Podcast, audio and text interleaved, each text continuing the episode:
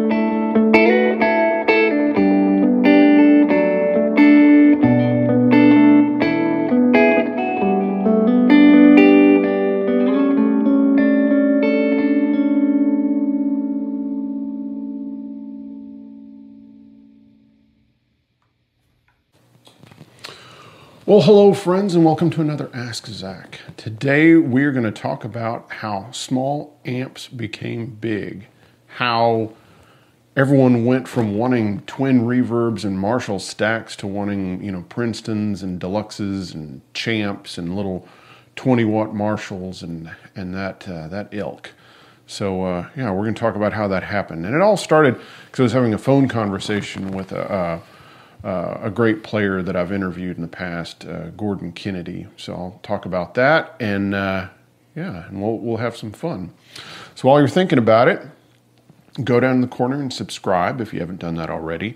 Also, if you enjoy the episode, please remember to hit the uh, the, the like button so that it uh, you know of course it helps the the algorithm. Also, uh, I really appreciate you know people supporting the channel. There's tip jar information in the description.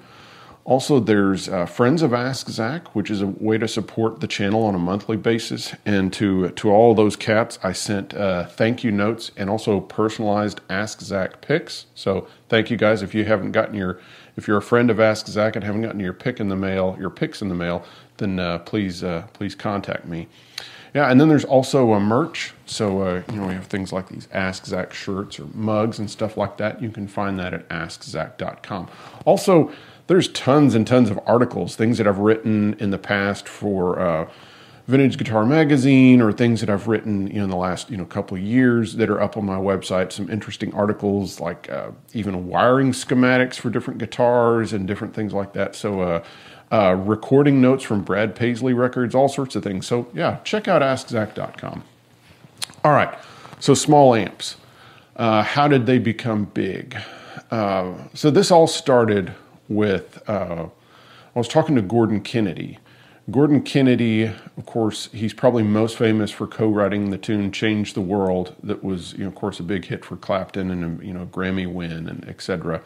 He's a great songwriter, great guitar player, great producer. He's, uh, you know, he's worked with uh, Peter Frampton and Ricky Skaggs, and you know, both in recording and producing and touring with them and and, and such, and all, all sorts of other acts. And so I was actually talking to him about speakers uh, because I've you know I've had ongoing I've just had fun with this uh, Stapleton Princeton amp. This is a you know a new amp you know made by Fender, and I've just kind of experimented with tubes and and speakers and such. And uh, just just so you know, I've continued to experiment. Right now, it has a, a, a Celestion Alnico Blue in it. But uh, we were talking about speakers and talking about amps and uh, Gordon is also the son of a session guitar player, record producer, head of a record label. So his dad, Jerry Kennedy, was the head of Mercury Records and helmed the careers of of like Roger Miller and Jerry Lee Lewis and played on played guitar on Pretty Woman and stuff like that. So yeah, so Gordon comes from a a, a great uh, you know musical lineage. And he was talking about, of course, Gordon has seen concerts, you know, you know, you know, through through the 50s and 60s and 70s and 80s. He's gone to all sorts of shows. And as we were talking about speakers, we were talking about how the fact that in the past, you know, PA systems were woefully adequate. And so that's why you had to have the big amplifiers. And he was talking about how he was getting rid of all of his bigger amps, even things like he had a Brown Vibrolux that he got rid of because he's mainly using his Tweed Deluxe and like a Blackface Princeton and some other smaller amps. Those are things he's using a lot. So from that conversation, I thought, wow, a lot of people don't think about the why of, you know, of how, you know, small amps kind of became the thing. And so let's just, you know, go back, you know, in the old Wayback Machine, back to the, the early days, back in the 40s and 50s. And amplification was, of course, you know, just in its infancy. And, you know, you had, uh, you know, limitations by, you know, the tubes that were available at that point. You had limitations by the speakers that were made at that point. And also, there wasn't a lot of like heavy tone shaping going on. It was just about trying to get the guitar louder. One of the greatest limitations was the speakers that were available at that point. So let's take Fender, for example, because they're something we're all familiar with probably. And the, the speakers that they used were mainly Alnico magnet speakers that were made by Jensen, you know, in the 1950s. So that's where you get like the P10R, you know, which was a speaker that could only handle about 10 watts, maybe a little bit more. Now, one of the limitations for Fender making more powerful amps was actually the speakers that were available and the cost of them. So, if you look, if you're able to look back at old Fender amps, like if you look at old listings and things like that, you will find it quite rare, especially on the P10R, to find ones that haven't been blown. Like perhaps if it's in a small amp, perhaps if it's in a Harvard or something like that, but like many of the P10Rs that were in Bassmans, Bandmasters, you know, the 310 Bandmaster and things like that, they were they were just blown, and that was because uh, the technology just wasn't there yet, and also Fender was trying to get away with using the uh, the least expensive you know speaker they could use, but there was a, a huge limitation to that. So let's let's move over to Vox. Uh, you know, in England, which really starts getting going around 57, 58 and uh, you know the amp that uh, you know Dick Denney you know designed was the you know the AC10 and AC15, and you know they had the EF86 power tube and they had the Celestion Blue speaker, and that was one of the first speakers that was designed specifically for guitar use. Uh, so so with that again, you have these small amps. And, just an aside, on those old amps, like the Vox, the early Voxes and the Tweed Fenders, the controls are on the top, and the way you would read them is from behind the amp.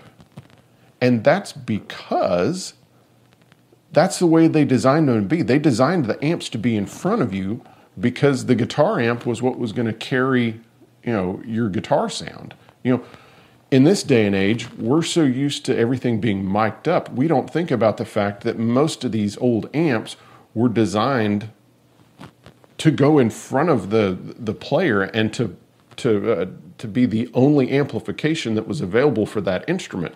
It wasn't going through a PA. So, yeah, you have this whole emphasis on the amp is going to carry my guitar sound to whatever audience I'm going to play. So again, you have the limitations of speakers and such, and but it but everything kind of keeps moving forward. In the in the early '60s, you have the switch over to uh, ceramic being used more, which was heavier, but also was cheaper because of you know the Cold War and things going on. So amps start start getting bigger, they start getting more powerful, and the only way they're able to do that is by using multiple speakers. So you have, and again, this has to do with the places that guitar players were playing were getting bigger. So you have, like in England, you have the Shadows playing with Cliff Richard, and they're using AC 15s. Well, they can't hear themselves over the crowd. Sound like a f- familiar thing? This is this is kind of an ongoing thing that happens all throughout the 60s. So they have to create the AC30, which is basically a double AC15 with two speakers and uh, and and it kind of the development keeps going on like that. And then after, of course, the, you know Cliff Richard and the in the Shadows, then you get up to the Beatles, and they're even by the time they come over to the U.S., they're not even using AC30s anymore, except maybe to record some. When the when the Beatles come to the U.S., they're already using the AC50, and it's a head and cab, and it's all because why? PA systems are not adequate the PA system is only carrying the vocals. So if you look at any old footage of the Beatles or practically anyone performing in the 1960s, you will see microphones that are being used for the voice, but there are no microphones on anything else most of the time. Uh, so, as audiences get bigger and louder and they're screaming more you know, which is kind of the thing. It, I mean, I guess that kind of goes all the way back to like Frank Sinatra. People were screaming for him, and of course, they screamed for Elvis, and they screamed for Cliff Richard and the Beatles, and on and on. You know, the amplifiers had to get louder and louder and louder. Also, at the same time, you know, just a, a brief, you know, rabbit trail on this, drums were doing the same thing. So, drum kits were smaller so if you look at bands playing in the 50s and 60s, they have what's called like a jazz kit, a cocktail kit, or something like that. So you have a much smaller bass drum, and you have you know much less cymbals. You don't have as many toms and things like that. So think about Ringo Starr. Think about you know watching um, you know watching Elvis. Uh, you know watching his drummer play and the little kit that he has. Well, also with drums, the same thing is happening. You know, there there's starting to be a push because the drums aren't being amplified either through the PA. They're not being mic'd up. So drums are getting bigger and bigger. Bass drums are getting bigger. More toms. The toms are getting bigger. Again, it's all about creating more volume because the PA systems are not able to do that and no one's miking up individual instruments. So this goes on throughout the 60s. You know, you even see like Hendrix and others. Uh, you know, most of the time, again, there's not a mic, you know, anywhere except for the vocal. By the time you get into the 70s, there starts to be more of a push. You have bands like the Grateful Dead and others that are pushing for better PA systems and a clearer sound.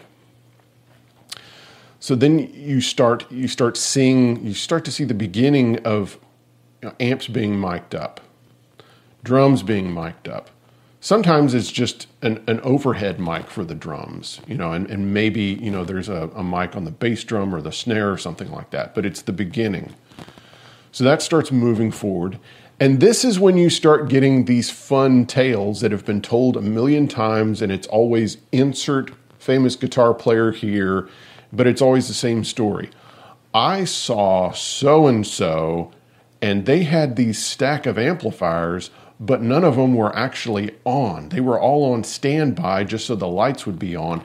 And backstage, they had a blank insert small amp here that was mic'd up, and that was the sound you were actually hearing.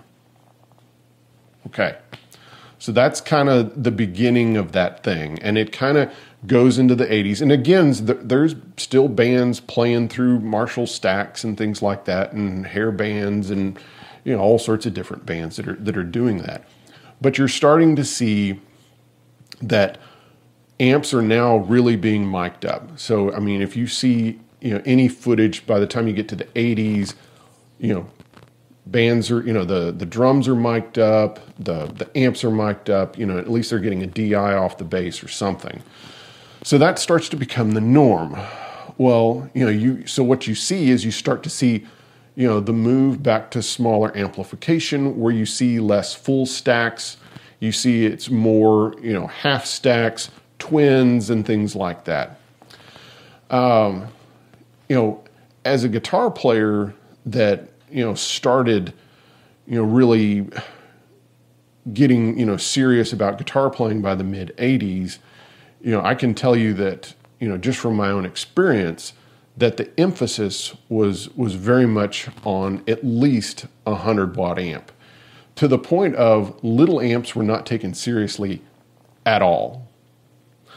So you know, during all this time that we're talking about, where where you know amps weren't really uh, you know mic'd up that much, a Princeton, a Deluxe, even a Vibrolux, a lot of these amps were not taken seriously as a serious guitar amp, unless it was like I guess you know Roy Buchanan would be one of the one of the uh, the few that, uh, but uh, he was mic'd up when he played bigger places, and of course when he was playing clubs, he would turn the amp around and turn it up to ten.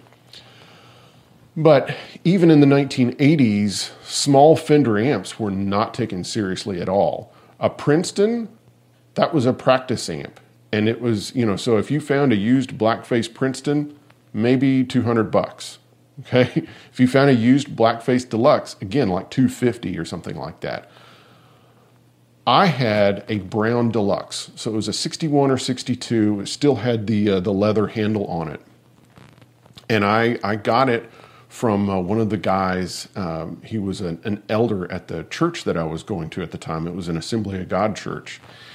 And he sold me a Brown Deluxe for 50 bucks. And I had it and I liked it, but the problem was is I was using it to play with the jazz band that I was in at, at high school. You know, there was the high school jazz band. And when it got loud enough to be heard over a huge you know horn section and drums and bass and and you know keyboards it was distorted which was fine for some soloing but it wasn't fine for when i was comping chords on like a swing tune so i ended up deciding to get rid of the amp as cool as it sounded you know it was just it just wouldn't it wouldn't cut it for me so I remember taking that amp around Corpus Christi, Texas, and none of the shops even wanted the amp at all. They wouldn't even take it on a trade in. Again, this is around this is around 1991, 92 around there. And it was just not taken seriously because it wasn't a serious amp. I mean, it was like nobody wanted it. And uh, it was it was hilarious. And it was the same thing with like deluxe reverbs. Again, you know, still they're not they just weren't worth a bunch of money. So then moving on, uh, you know, of course, I moved to Nashville in the early 90s. And when I showed up in town, you know, it, the attitude was you had to have two amps, you had to be going in stereo, and you and it had to be two big amps. So when I say big amps, it had to be like two AC30s, two matchless amps, two twin reverbs.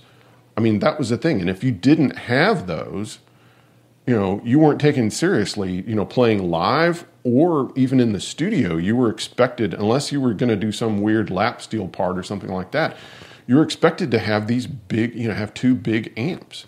And it was just the attitude. And deluxe reverbs were not cool unless, you know, maybe you were just recording and it was just some little clean part that you were doing on a demo session or something like that. But uh, yeah, they were, uh, it, it was not really accepted. But then the big, the big change that happened in Nashville was things, they had these in ear monitors that became, you know, that started, you know, entering the world. And all of a sudden, people wanted clean stages. Okay. So all of a sudden, they, they wanted a stage that had, you know, had set pieces and things like that. And they didn't want to have amps out there. You know, they wanted a clean stage. And also, more and more sound men wanted to have more control over the sound. Uh, so that basically, when they pulled the fader back, they didn't want to hear anything at all.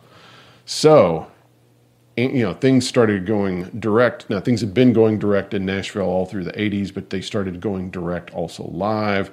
And you started having this push toward amps being, you know, put backstage behind drum risers and things like that.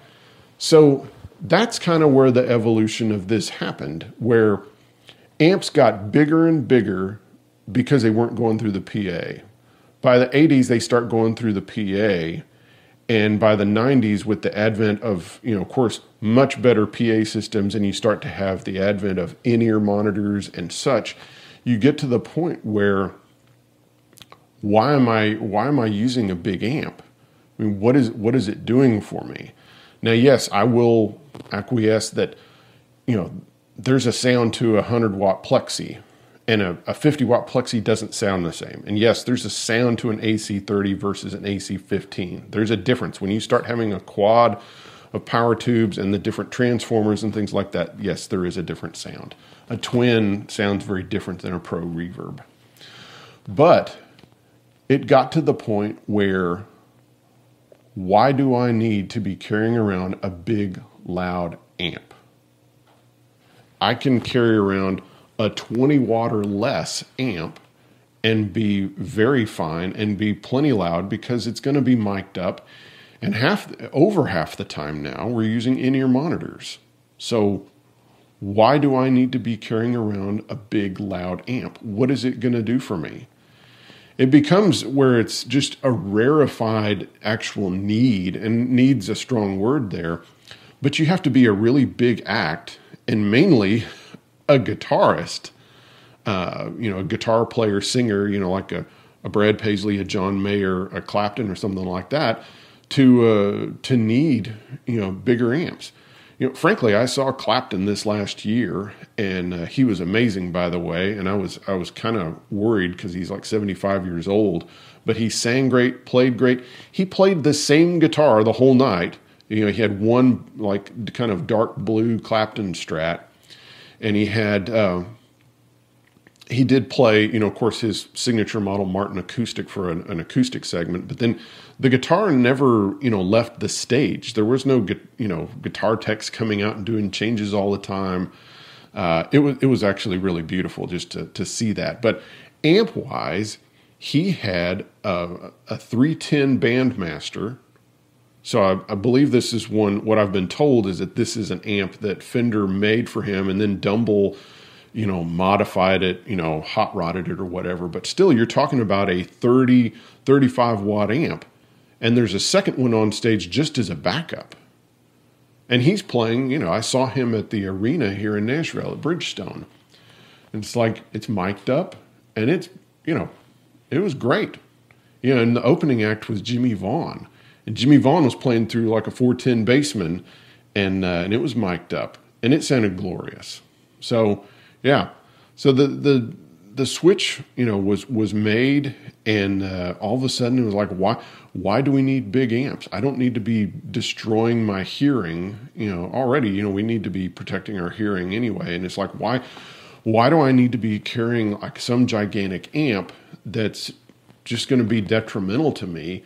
It's like I might as well carry a smaller amp, you know, a deluxe, a Princeton, you know, an AC15, something like that and uh, mic it up and be able to enjoy the sound of it and be able to be near it without worrying about that I'm, you know, killing myself or cu- killing the audience. So, yeah, so that that's kind of how how that happened, and uh, you know, I think it's a a fine thing. Uh, now the whole uh, going direct thing that's a that's a whole nother thing, and I, I'm going to have an episode about that because I'm being forced basically being forced to go direct on a on a gig coming up. I'm going to be playing a show in, in Vegas with uh, with my buddy Paul Bogart and uh, and the it's a fly date and the amp rental thing has been really uh, hinky. So I'm gonna end up going direct. I'll do a whole episode after after I do that. But uh, yeah, so embrace the small amps, enjoy them uh, because they're a, they're a lot of fun, and it's really nice to have amps that get a great sound at a lower volume that you can actually turn them up some instead of having some big amp that you have on too. All right, I want to briefly uh, talk about what I played just at the intro, and uh, mainly because of the you know the the sound I used. So, of course, you know using my my 57 Esquire, and this is the the Stapleton Princeton. I'm the uh, the tremolo is not on. Um, and I've got my pedal board down below. And uh, basically, I'm using a touch of compression and I'm using two delays to kind of really fill things out and uh, and make me uh, you know play a little less. And then of course also is you know capoing way up on the on the seventh fret. So uh, so this is kind of the sound.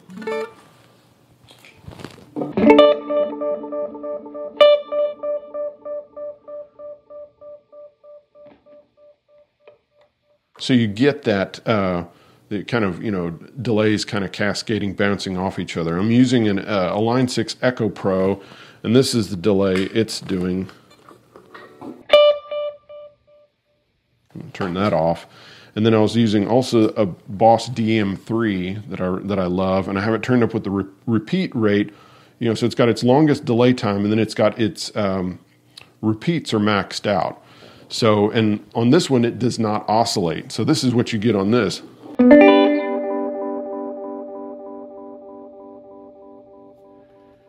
And it's just nice to uh, to have that to kind of fill things out to where you feel like you don't have to play a million things and you can play something kind of simple and maybe do a little bit of run, uh, a run or two, you know,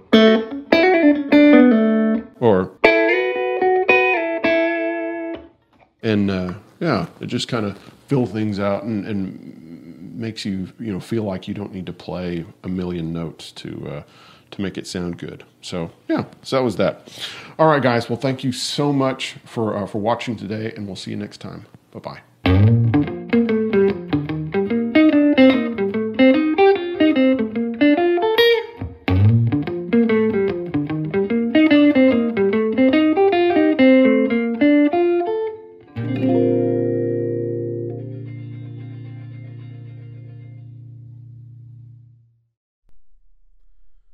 Thanks for listening to the Ask Zac podcast.